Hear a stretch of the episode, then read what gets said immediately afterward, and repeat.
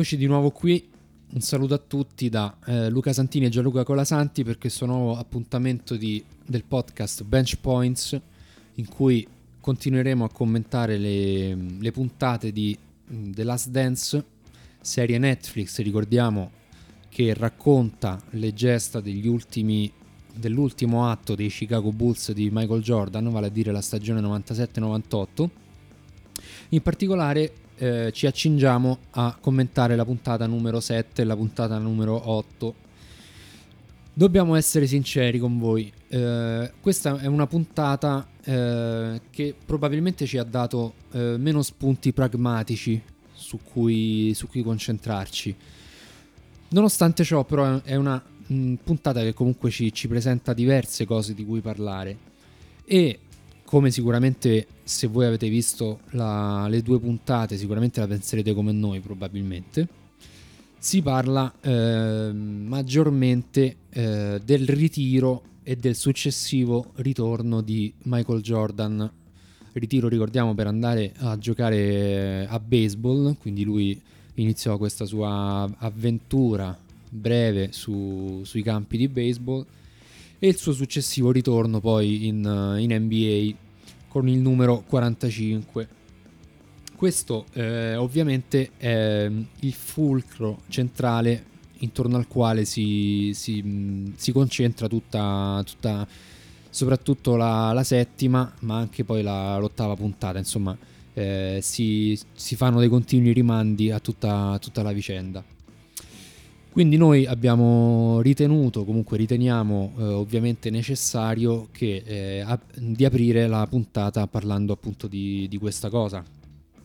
Ovviamente io personalmente all'epoca eh, ero poco più che un bambino, eh, però ricordo vagamente le, le, notizie che rimbalzavano dal telegiornale eh, questa, in, merito questo, in merito a questo ritiro eh, lì per lì io mm, non ero un, un, un, fan accanito dell'NBA come lo sono adesso, però per, per, mm, diciamo, per, per, rendersi conto di quanto questa notizia comunque all'epoca fu eh, importante, per quanto questa notizia fu comunque significativa uh, per il mondo sportivo in generale e non solo sportivo aggiungerei, eh, ci fa capire insomma tutto ciò eh, che sicuramente all- all'epoca deve essere stata una, una, bomba, una notizia del genere. Cosa che poi stiamo vedendo anche, abbiamo visto anche in queste due puntate. C'è stato, ecco la, la classica frase eh, che, che, viene detta: eh, Dove eri quando è successo questo? Quindi eh, una domanda del genere ci dà il senso di quanto sia stata eh, incisiva nel bene e nel male una, una notizia del genere. Quindi apriremo parlando di questo. E nel frattempo io do la parola a Gianluca che farà anche lui la consueta introduzione. Sì, diciamo che il discorso del ritiro è forse la cosa più... non voglio dire più interessante, quella che però salta un pochino all'occhio, perché come hai detto tu, se eri vivo e abbastanza adulto da poter comprendere determinati meccanismi, io non lo ero per esempio, ti ricordi un, un, evento del genere è uno di quelli che ti ricordi, è come i mondiali del 2006 o altre cose, sono quei momenti in cui eh, si cristalli- che vengono cristallizzati nella memoria e anche a distanza di decenni riesci a ricordarli. Il perché è ovvio, il perché è ovvio perché parliamo di Michael Jordan, anche troppo, e ci torneremo su questo, e però il ritiro di Michael Jordan che va a eh, diciamo mettere il segno, cioè una conferenza stampa di addio a cui partecipa persino il commissioner e tutto quanto, dà la, la, la, la cifra insomma di, di, quello che poteva essere, quella che poteva essere la portata della notizia in quel momento negli Stati Uniti, nel mondo dello sport. E anche per, per, poi per l'NBA, perché parliamo di un giocatore che da solo è riuscito a, di- a diventare un brand più grande addirittura dell'NBA.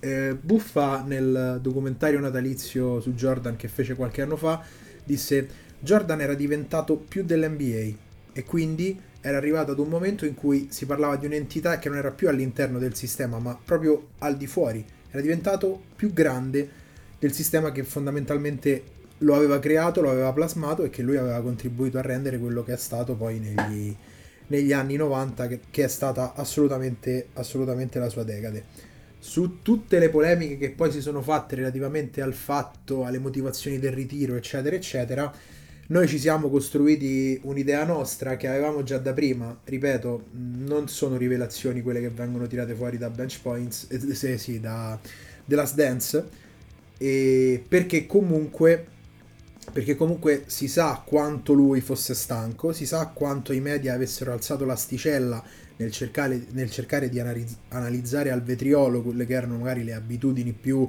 tra virgolette, malsane dell'uomo Jordan, Uh, però comunque il fatto di arrivare a vincerne tre, perché Magic e Bird non ne hanno mai vinti tre insieme, quella è la motivazione che lo spinge, se no lui probabilmente avrebbe detto basta prima del Dream Team, però c'era il Dream Team, c'era eh, il, la possibilità di vincerne tre in fila, perché la squadra c'era e c'erano tutte le condizioni per poterlo, per poterlo fare, la sua forma, il suo livello ormai di capire il gioco, no? Vincere le partite di testa più che col fisico.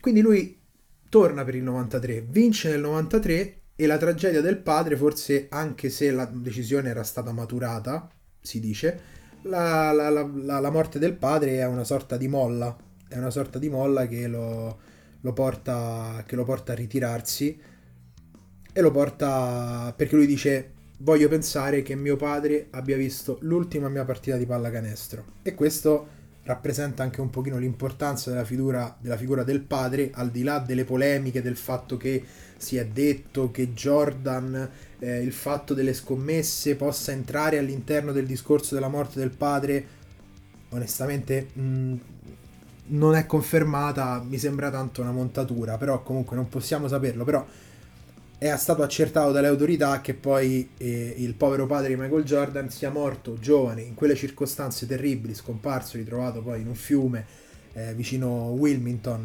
nel North Carolina, quando, do, dove poi la famiglia, dove Michael Jordan è cresciuto. E quelle circostanze sono quelle accertate e quelle circostanze hanno portato Michael a doversi privare della figura più importante e quello forse è la, la scintilla finale che porta che porta al ritiro e che, e che fa capire l'importanza del padre, come vedremo anche nel 1996. Sì, poi io sinceramente, vabbè, diciamo che questa cosa del, del complotto è, è veramente un, un, complotto antelitteram, cioè come veramente tutti, tutti, quelli che sentiamo praticamente ogni giorno sulle, sulla maggior parte o comunque su tantissime notizie che, che, che che stanno in prima pagina tutti i giorni. Sinceramente mi sembra un po' una, um, un'ipotesi veramente, veramente azzardata.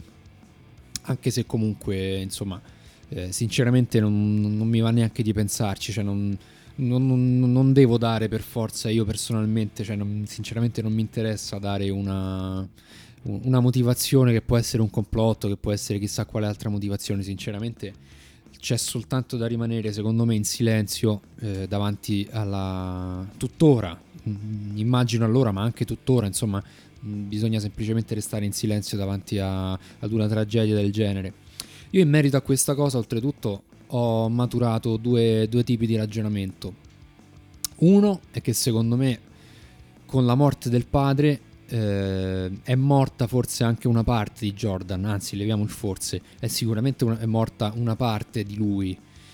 E io mh, voglio andare a, ancora più oltre dicendo che secondo me è, la, è morto il Jordan bambino, comunque morto, è comunque scomparsa la parte del bambino Jordan. Perché secondo me, questa è un'idea che mi sono fatta io ovviamente e sono pronto ad essere smentito, però secondo me eh, lui fino a quel momento, come dicevi tu, eh, mh, considerando anche il fatto che lui dice è contento che il padre ha visto la sua ultima partita di pallacanestro, secondo me eh, sua, il fatto di avere il padre vicino eh, sempre e comunque durante diciamo, le, le sue gesta mh, sul campo. Mi, mi, fa pensare quasi ecco, a questa figura comunque del, del, ragazzo che è ancora un po' bambino, che ha bisogno, che sente comunque ancora il bisogno di dimostrare al genitore o comunque a una qualsiasi figura guida eh, che, che, per noi è importante, quindi dimostrare sempre eh, di continuo il nostro valore, quindi di dimostrare sempre la, la, la nostra capacità di, di essere, cioè che, che, quello che siamo è perché comunque noi valiamo veramente. Cosa che poi lui, eh, anche quando, quando, nella puntata dice che praticamente eh, il padre gli disse che o, o, sarebbe andato bene a scuola o comunque poteva dimenticarsi di tutti gli sport. Questo eh, ci fa capire come ecco, una, una figura come quella paterna per lui e, e forse mh, rispetto a tanti altri per lui è stata sempre molto importante. In tutto, anche nella scelta, anche nella scelta del numero, no?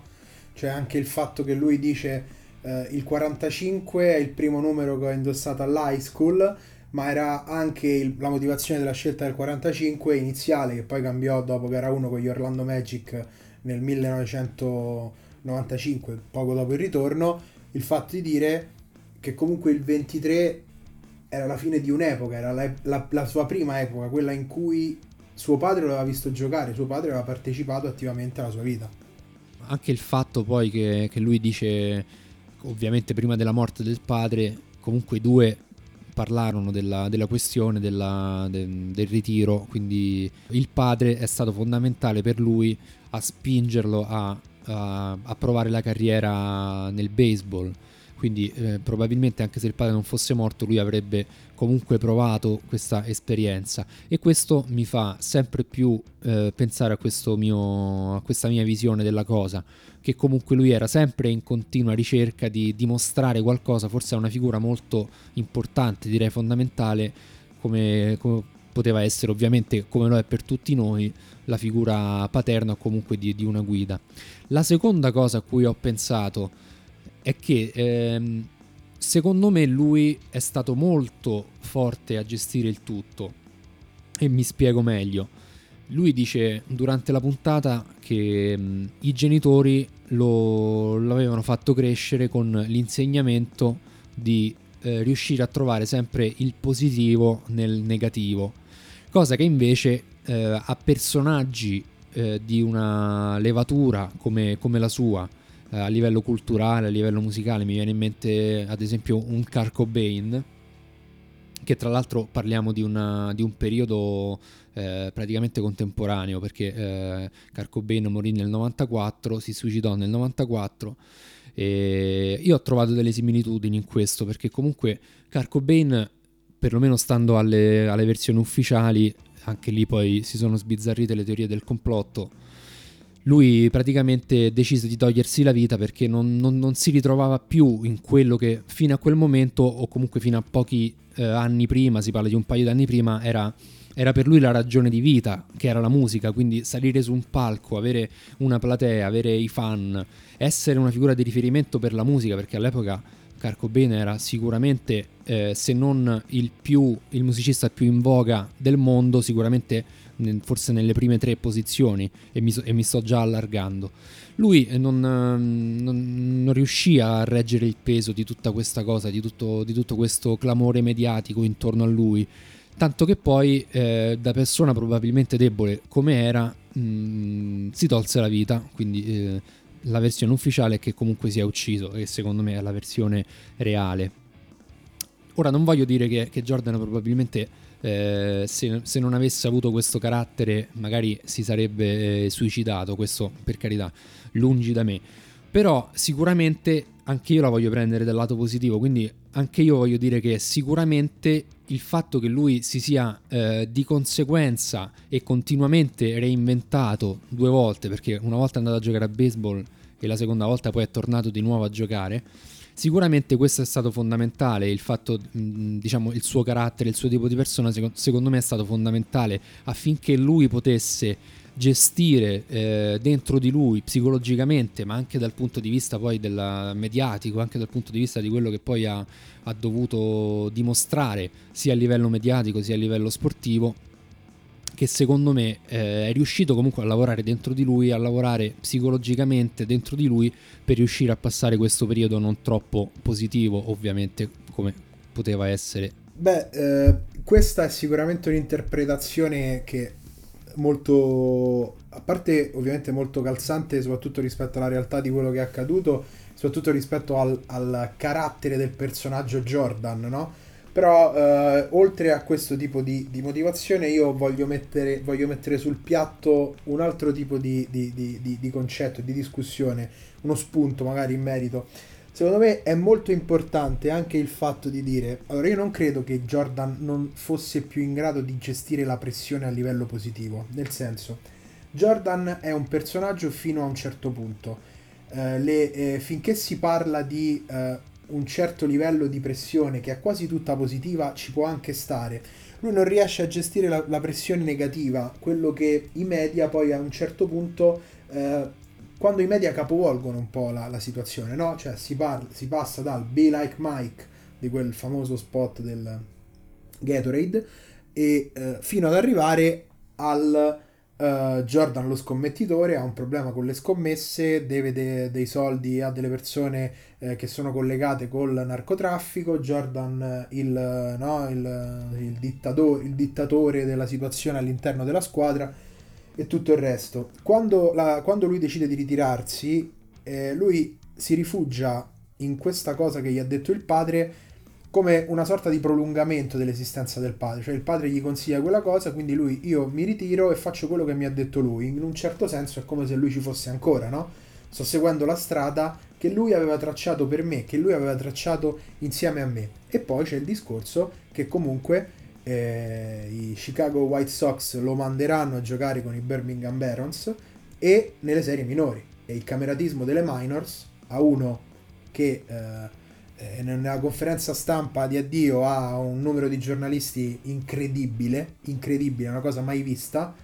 Cameratismo delle minors per una persona che è attenzionata in quel modo dalla stampa, dalla gente, che non può camminare per strada senza che libero, che non è libero fondamentalmente quel tipo di viaggio in pullman, lo spogliatoio, il fatto che quei ragazzi lo trattano in un certo modo riesce a renderlo, riesce a renderlo finalmente felice, lo fa tornare indietro, quasi ai tempi del college, quasi ai tempi del, dell'high school, dei primi anni di Chicago, dei primissimi anni di Chicago. E questo gli serve per poter, sia per poter ricentrare la propria vita, sia per non abbandonare del tutto la figura del padre, e sia come molla per poter tornare a guardare con stimolo, in maniera più accattivante, l'NBA l'NBA che poi alla fine è il suo mondo, perché quando lui torna nel 1995 c'è quella bellissima immagine raccontata da BJ Armstrong che dice noi usciamo a colazione e in tempo mezz'ora dal eh, vediamo se so ancora tirare, vediamo se tu puoi ancora marcarmi, che si trovano a giocare uno contro uno. E lui va all'allenamento perché lui non ce la fa, anche se lui dice di no, lui non ce la fa a, non, a, a stare al di fuori del proprio mondo. E guardandolo dall'esterno, guardandolo dall'esterno, probabilmente riesce ad apprezzarlo anche di più. E come dici tu, inizia questa fase 2, che è anche calzante come, come terminologia per il momento attuale, questa fase 2 di, di, di, di, Michael Jordan, questa fase 2 in cui lui torna perde nel 95, quindi trova la doppia motivazione. Rimetti il 23 perché ha perso la prima partita con Orlando. Orlando di Horace Grant che va via, quell'Horace Grant poi che si vociferava che nello spogliatoio e che lui, Michael, è convinto sia stato colui che ha dato a Sam Smith le dichiarazioni per poter scrivere il libro contro di lui e tutto quanto lo batte in, in finale. Quindi lui che nel, nel, nell'estate, eh, nell'estate dove dovrà girare Space Jam si allena, si prepara ha la motivazione di battere Orlando, l'anno successivo ne vincono 72. Arrivano in finale e battono Orlando, arrivano in finale contro i Sonics e lui trova l'ispirazione in quella famosa gara 6, in che modo? Perché è la festa del papà e lui in quel giorno non può perdere. Il giorno della festa del papà non può perdere e finirà con l'immagine di lui nello spogliatoio che piange attaccato alla palla, un'immagine commovente, forse la, una delle immagini più emozionanti della serie, lo ha detto anche Dwayne Wade eh, rispetto a questa cosa. È un'immagine veramente che ti porta all'orlo delle lacrime perché si percepisce, è veramente una di quelle che buca lo schermo, no? cioè che ti entra dentro. E perché lui ha vinto di nuovo e è riuscito a farlo per la prima volta senza ritrovando le motivazioni, ma senza, senza l'apporto di suo padre.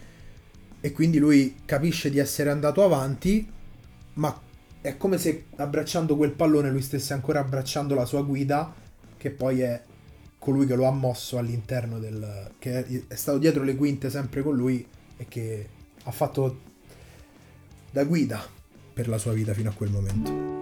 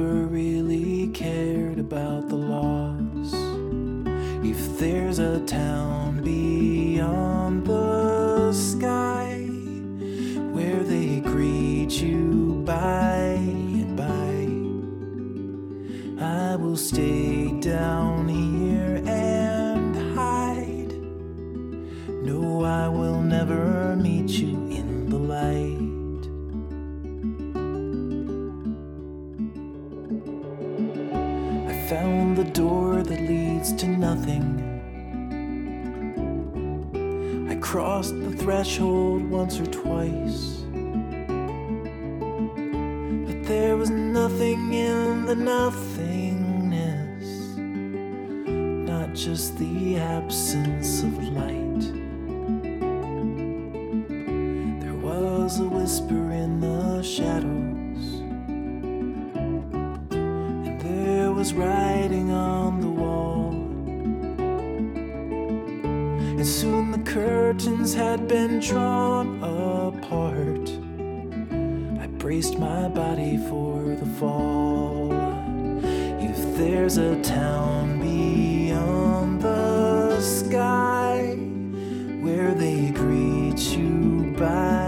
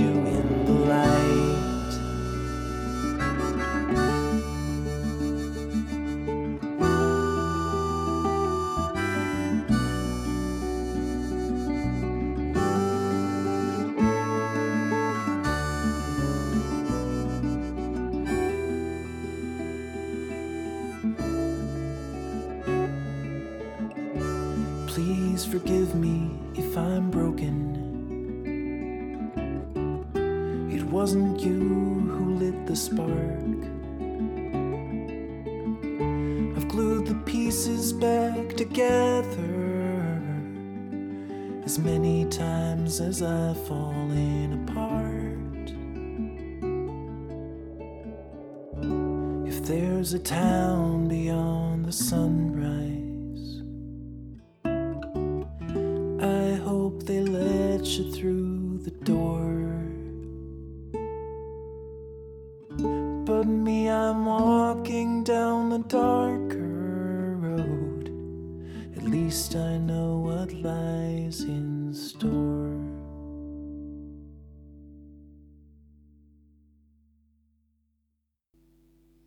Siamo rientrati dopo questa pausa e siamo arrivati in un punto dove adesso eh, ce lo dobbiamo dire. Io credo, eh, poi non so come la pensa Gianluca, però io credo di, di, che siamo arrivati al punto di dover dire che probabilmente, io personalmente, poi è una mia personalissima opinione, però probabilmente eh, sa- avremmo potuto avere uh, un racconto di tipo diverso, perché voglio dire Mm, siamo arrivati ormai quasi alla fine della serie e, e finora le, le, le, le, varie puntate della serie sono state gestite in questo modo. Magari i primi dieci minuti, il primo quarto d'ora si parlava di, di un personaggio che poteva essere Ecco Rodman, che poteva essere Pippen. Poi si ritornava a bomba per 40 minuti a parlare di nuovo di Jordan e solamente Jordan specialmente in queste due puntate. In queste due puntate praticamente eh, quasi il 90% di, di, di, di, tutte e due le puntate eh, sono state rivolte a Jordan, che da una parte voglio dire è, è anche ovvia come cosa, perché comunque si, si, parla, come abbiamo detto prima, del, del, ritiro e poi del ritorno, quindi è sicuramente una cosa che è contata molto eh, dal punto di vista mediatico, eccetera, eccetera, tutte le cose che abbiamo detto prima. Però, eh, visto che comunque siamo vicini alla fine, posso dire che probabilmente eh, avrei preferito che, che fosse stato dato più spazio ad altri personaggi che potevano essere ad esempio ecco Pippen, uh, Rodman stesso, perché finora insomma di Rodman si è parlato forse un quarto d'ora scarso in tutta, in tutta la serie e sinceramente, sinceramente mi, sembra, uh, mi sembra un po' poco. Eh, stessa cosa di Pippen, eh, sì, è stato dato insomma qualche accenno mh, del, della cosa, praticamente della, della, difficoltà, tra virgolette, sua di, di ereggersi alla, alla figura di, di leader eh, una volta che Jordan non era più in campo. Eh, qualcuno diceva, ecco, ehm, senza Jordan lui era il giocatore più forte della Lega. Sinceramente questa è un'affermazione che è un po' secondo me da prendere con le pinze, però è una mia personalissima opinione per quanto sia innamorato di, di un giocatore come Pippen. Però al di là di ciò, ecco, si è parlato di questa cosa eh, però poteva essere, ecco, poteva essere secondo me più approfondita sia, sia, la sua figura sia come ho detto prima la figura di, di, tanti altri, tanti altri giocatori non so se tu Gianluca la pensi allo stesso modo ma io fondamentalmente ho un'idea piuttosto particolare rispetto, al, rispetto a tutto questo o meglio io cerco sempre di contestualizzare, no? Cioè, allora, se dovessi dirti quello che penso proprio sic et simpliciter, ti direi io voglio di più, ma io non perché eh, abbia qualche tipo di diritto speciale rispetto agli altri. Io, appassio- io come rappresentante, tra virgolette, di una piccola nicchia, ok? Di appassionati che conoscono già diversi retroscena e che da e che da questo tipo di documentario si aspettano un qualcosa in più. Un qualcosa in più nel senso entrare più all'interno degli argomenti, entrare nei retroscena, cercare di dare voce a chi non ne ha avuta o ne ha avuta di meno rispetto a chi è stato sempre in primo piano, Michael Jordan. Questo non succede perché questo, è, mh, mm, guarda, voglio, voglio, far, voglio citare, più che altro citare, parafrasare, comunque avvalermi del, del pensiero in questo senso che ho sentito in una video chat, non mi ricordo con chi, fatta mm, qualche giorno fa da Flavio Tranquillo, che non devo certo spiegare chi sia. E Flavio Tranquillo dice che questo non è un lavoro giornalistico e non essendo un lavoro giornalistico e avendo una finalità del tutto commerciale, è normale che sia, è normale quindi, cioè essendo questo, dato per assunto questo, è normale che si parli di chi? Di chi fa vendere il prodotto, tra virgolette, Michael Jordan. Poi che alcune cose pot- potessero essere fatte in maniera diversa, tutti noi, tutti noi che vediamo il gioco e che conosciamo già la storia, le, le, le, le, le vediamo in questo modo. Di Pippen, guarda, il paradosso di Pippen hanno parlato anche troppo, che quest, visto che è, è la, questo è l'andazzo scelto per, per la, la, creazione della serie. Quantomeno di Pippen si parla in diverse occasioni, si parla dei problemi con Kraus, dopo che Kraus lo ha scelto, si, la, si racconta la chicca di quando è stato scelto e lui aveva il cappellino sbagliato perché è andato a Seattle, però era già stato scambiato. La questione dei soldi il Pippen del, del 97-98 che non vuole più giocare e che comunque soffre. Si parla del 94 e del 95. Cioè Pippen un rimando quantomeno c'è. Si parla poco di Rodman, si parla poco di Tony Kukoc. Tony Kukoc, io che sono un sempre filo europeo, e Tony Kukoc è un giocatore incredibile, uno dei giocatori più forti uh, della storia del basket europeo e forse uno degli europei più forti che abbiano mai calcato, quindi un campo, un campo oltreoceano. Eh, anche qui non serve l'opinione mia, che non sono nessuno. Marco Bellinelli, in una delle, delle famose dirette di Bob Ovieri, che comunque per chi, per chi non lo facesse, devo dire, sono un grosso passatempo in questo periodo, e ha, dichi- ha, dichiarato, ha di- sì, guarda, meglio di, meglio di qualsiasi inchiesta giornalistica, escono fuori delle cose mai sentite prima, bellissimo. E Marco Bellinelli diceva proprio questo, Kukoc non è nemmeno in copertina e parliamo di uno che comunque fa la differenza in quella squadra. E la fa, secondo noi la fa. E so che la pensi come me su questo, insomma. Tony Kukoc è un simbolo, cioè Tony Kukoc è un simbolo di quella squadra e di quel momento del basket. Vedere le foto di oggi di Kevin Durant con la maglia di Tony Kukoc significa che quel, quel signore qualcosina l'ha fatto. E a parte qualche rimando, eh, avrebbero dovuto dare più spazio, però capisco che se l'obiettivo è quello di vendere, tu devi mettere in copertina Michael Jordan. Però per un appassionato che non è così appassionato, questo significa sempre qualcosa di nuovo. Perché se tu non hai mai, se, se tu non hai mai saputo, approfondito certi, certe cose, comunque sia rimani, rimani quasi, quasi basito, no? Dici, oddio, che bella cosa, oppure no, non sapevo questa cosa, questa lite. Ma veramente Rodman si è comportato così? Ma veramente Pippen quella volta non è entrato? Jordan trattava così i compagni? Cioè, queste cose possono starci per chi non ha fatto. Per chi come noi campa a pane e pallacanestro e che eh, si va a vedere, anche se all'epoca era un bambino, poco più che un bambino, tutte le storie dell'epoca, tutte le partite dell'epoca e tutto quanto, è ovvio che ci si aspetta, ci si aspetta qualcosina di più e dirlo oggi a due puntate dalla fine non è eh, voler mettere le mani avanti, ma semplicemente non crediamo che l'inversione di rotta ci sia all'ultima curva, ecco, diciamo così. Sì, vabbè, poi diciamo io da una parte mi sento anche a disagio, insomma, a fare questo, diciamo, questa critica nei confronti della figura di Jordan. Cioè, a me, a me viene da ridere perché io sono innamorato di, come tantissimi altri, di, di Jordan. Quindi... No, ma sfatiamo questo tabù. Chiunque è innamorato di Cioè, chiunque, chiunque. ami la pallacanestro non può non amare Michael Jordan. Cioè, non è una critica a lui questa. Ci sarebbe sicuramente qualche qualcosa da nascondere, come diceva Baudelaire in merito a quelli che, che non bevevano alcol.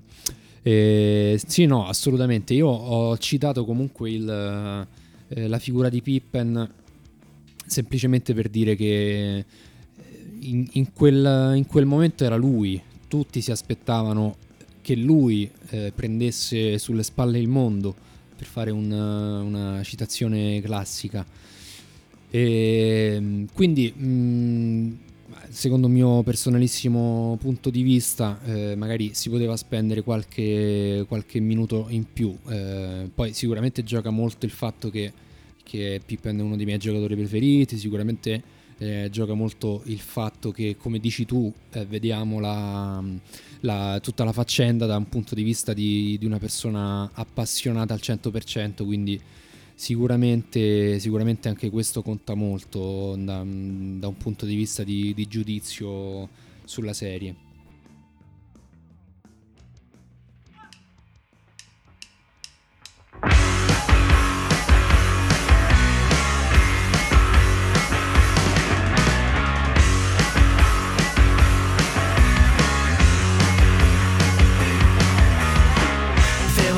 it was just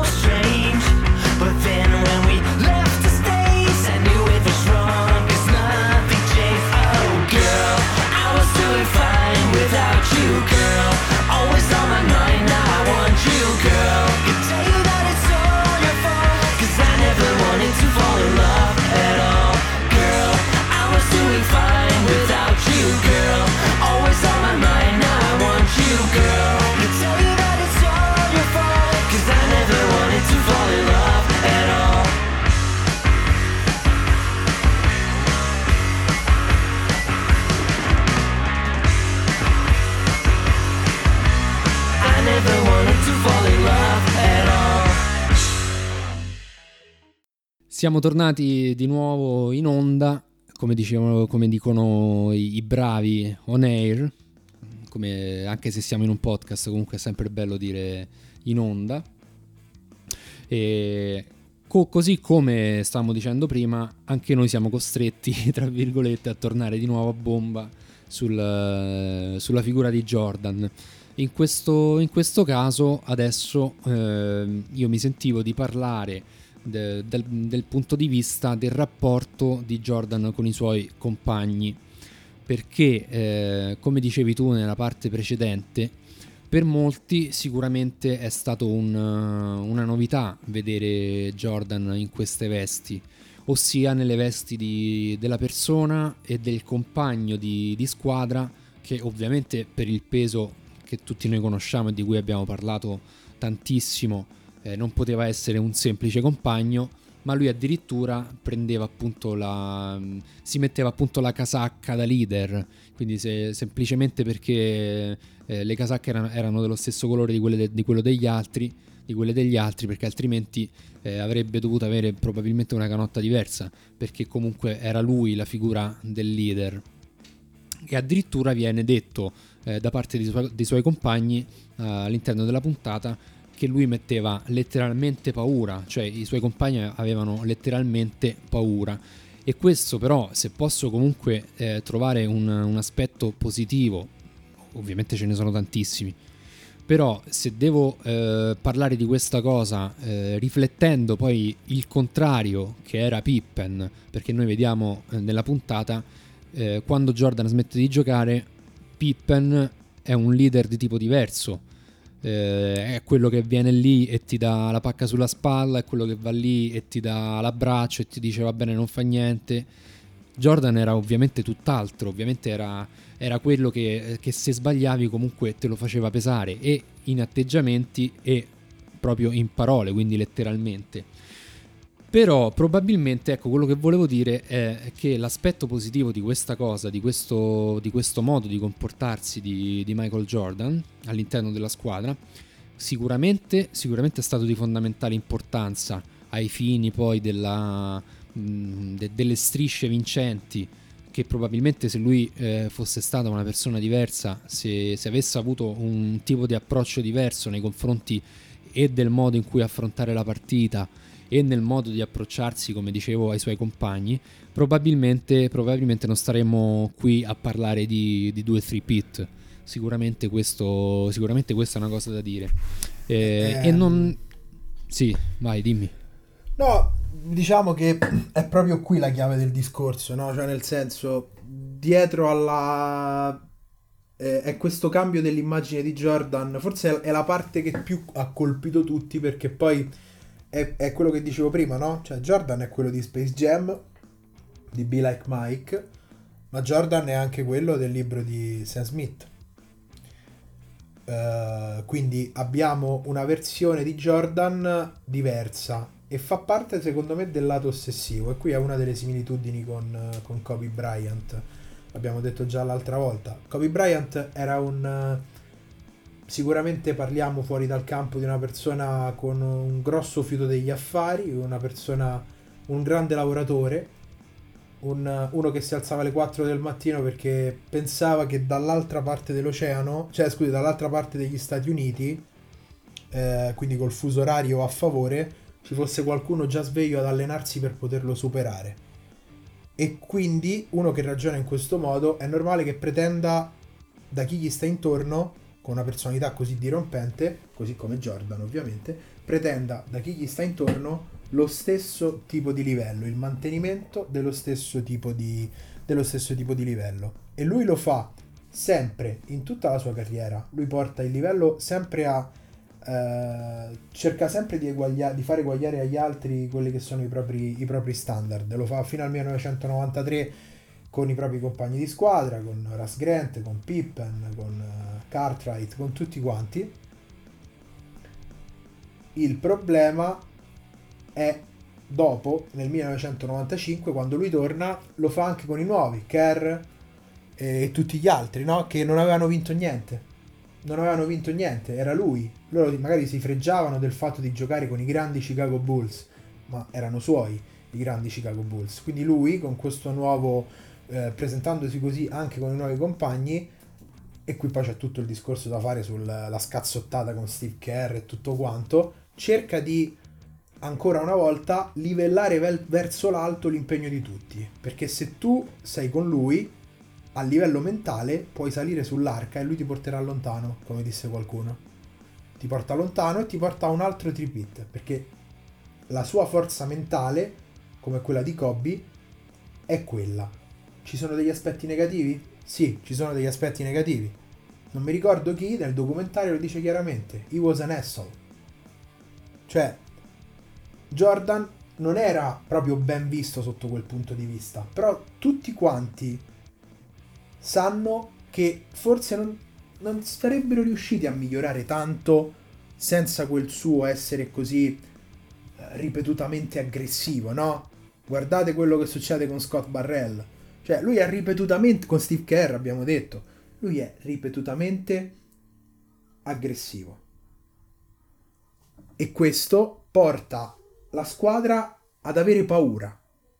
E la paura porta a migliorare. Se la paura che porta a migliorare è quella che fa, fa creare quel nucleo dei Chicago Bulls che arrivano a vincere altri tre titoli, oggi col senno di poi tutti quelli che sono stati tra vir- mille virgolette vittime, perché parliamo comunque di persone che guadagnano milioni di dollari giocando a pallacanestro, però essendo vittime di quella pressione hanno vinto altri tre titoli, tutti col senno di poi oggi dicono, dicono che comunque è stato positivo perché ci spronava a fare di meglio. E lui riconosceva quando qualcuno arrivava a quel livello. Steve Kerr, che è più basso, prende un decimo del suo salario e tutto il resto, è uno che gli tiene testa, perché è uno che sa lottare, che ha un carattere forte, anche se comunque abbastanza taciturno, abbastanza sulle sue. E lui riesce a rispettarlo perché arriva al suo livello. Perché tenendogli testa gli fa capire io non ho, non ho paura di te, ma ho la stessa unione di intenti e quindi tu puoi fidarti di me. E quindi da una parte c'è il segreto del successo, perché personalità così forti non possono essere piacevoli. E quindi ci sta che nella stessa frase un giocatore dica he was an asshole e allo stesso tempo Jordan è il più grande di tutti i tempi e, grazie a lui io sono riuscito a vincere tre titoli. Perché fa parte della complessità di un, di un personaggio come lui. Anche perché poi, ritornando sempre poi al... Um, citando di nuovo anche Tony Kukoc e di quello che abbiamo parlato l'altra volta della, di tutto quello che successe durante le Olimpiadi del 92, di come presero letteralmente a, a spintoni Tony Kukoc per fargli capire come funzionavano le cose in, ca- in casa a Chicago. Sicuramente questo era um, un esempio calzante, un esempio chiarificatore di, di, come funzionavano le cose lì. Quindi, eh, di nuovo, se, se, se, vuoi vincere, se vuoi giocare, se vuoi essere uno, uno, dei nostri, devi sapere che qui le cose funzionano così. Devi sapere, devi sapere che devi essere pronto a prendere le botte in casa tua perché di fuori te ne daranno il doppio. Non è l'NBA di oggi in cui fanno le video chat tutti e 20 insieme, più grandi giocatori, eccetera. È un NBA completamente diverso. Certo, certo. E poi comunque il, il comportamento di, di, Jordan è, quello che si dice, eh, è uno sporco lavoro ma qualcuno deve pur farlo, no? Quindi non è sicuramente un, un ruolo che, che, che, ti farà raccogliere le simpatie di, di chi lavora insieme a te o comunque in generale delle persone con cui tu devi avere dei rapporti perché è sicuramente una, un ruolo antipatico e sicuramente solamente chi ha un, un tipo particolare di, di, mentalità e di approccio nei confronti delle, delle cose eh, riesce a, ad assumere un comportamento del genere. Non, non è facile, io personalmente non, non, credo ci riuscirei mai. Però eh, chi riesce a farlo, ora non voglio dire che la, la chiave del successo è sicuramente quella, però eh, sicuramente è il giusto modo di, di approcciarsi per, eh, per, restare veramente attaccato agli obiettivi, perché gli obiettivi se non vengono seguiti eh, da lontano eh, da te stesso, quindi se tu non, non, volgi lo sguardo di continuo verso gli obiettivi che devi raggiungere, nessuno sicuramente lo farà per te, anzi tutti, tutti mh, vorranno avere l'obiettivo che hanno in comune con te Quindi se tu non ci metti tutto te stesso, se, tu non, eh, non dedichi eh, praticamente la tua vita al raggiungimento di, di quell'obiettivo, sicuramente non, non, riuscirai ad ottenerlo. Poi eh, ci sono casi ovviamente in cui questo non è successo, eh, però eh, possiamo dire che eh, nella vita in generale, nella, nella maggior parte dei casi della vita, sicuramente se nessuno eh, se noi eh, non crediamo in noi stessi, sicuramente nessuno crederà in noi. E questo sicuramente passa anche nel eh, assumere un, una posizione di leader scomodo, perché può essere un leader scomodo come stiamo dicendo, può essere un, un atteggiamento antipatico e che ti farà sicuramente eh, raccogliere i diciamo tra virgolette in senso figurato ma non troppo figurato perché come dici tu eh, Hassel è esattamente un insulto quindi ti farà raccogliere letteralmente gli insulti da parte degli altri quindi non è una cosa che tutti sono in grado di, di fare ecco. No, secondo me solo lui e Kobe Bryant allora non è che allora il trash talking all'interno degli spogliatoi come all'interno dell'NBA è caratterizzante ok Credo che però a livello di stimolo, a livello di ossessività, a livello di cioè, essere pedanti proprio nei confronti dei propri compagni, no? dare proprio l'assillo rispetto a determinate cose, anche utilizzando dei metodi che non sono proprio il massimo a livello, cioè nel senso non è bello da vedere o da sentire, eh, solo lui e Kobe siano riusciti a, e anche in questo sono uguali, siano riusciti a tenere quel livello. Io ricordo cioè, Kobe, lo, i, i, compagni di squadra di Kobe Bryant ai Lakers avevano paura. Avevano paura di quello che sarebbe successo il giorno dopo in allenamento. Io, io ricordo, e, e lui aveva questo modo, come Jordan per dirti lo aveva con Barrell, Bryant lo aveva con Sasha Vujacic per esempio. Sasha Vujacic, noto giocatore dei Lakers, non solo, ha giocato in Italia fino a quest'anno, quest'anno addirittura eh, ha giocato in A2, in A2 con, con Verona se non sbaglio, però insomma è stato a Venezia, in tutta Europa, oltre che ai Lakers, all'epoca del, de, dei titoli, delle tre finali consecutive e dei titoli del 2009 e del 2010, Bryant, che parlava in italiano con Vujacic, lo spronava sempre in continuazione, quasi come un assillo. E quel, era quello che Jordan faceva con Barrell, sapeva cosa poteva dargli e quindi lo spronava. Poi i metodi sono, vogliamo discutere i metodi?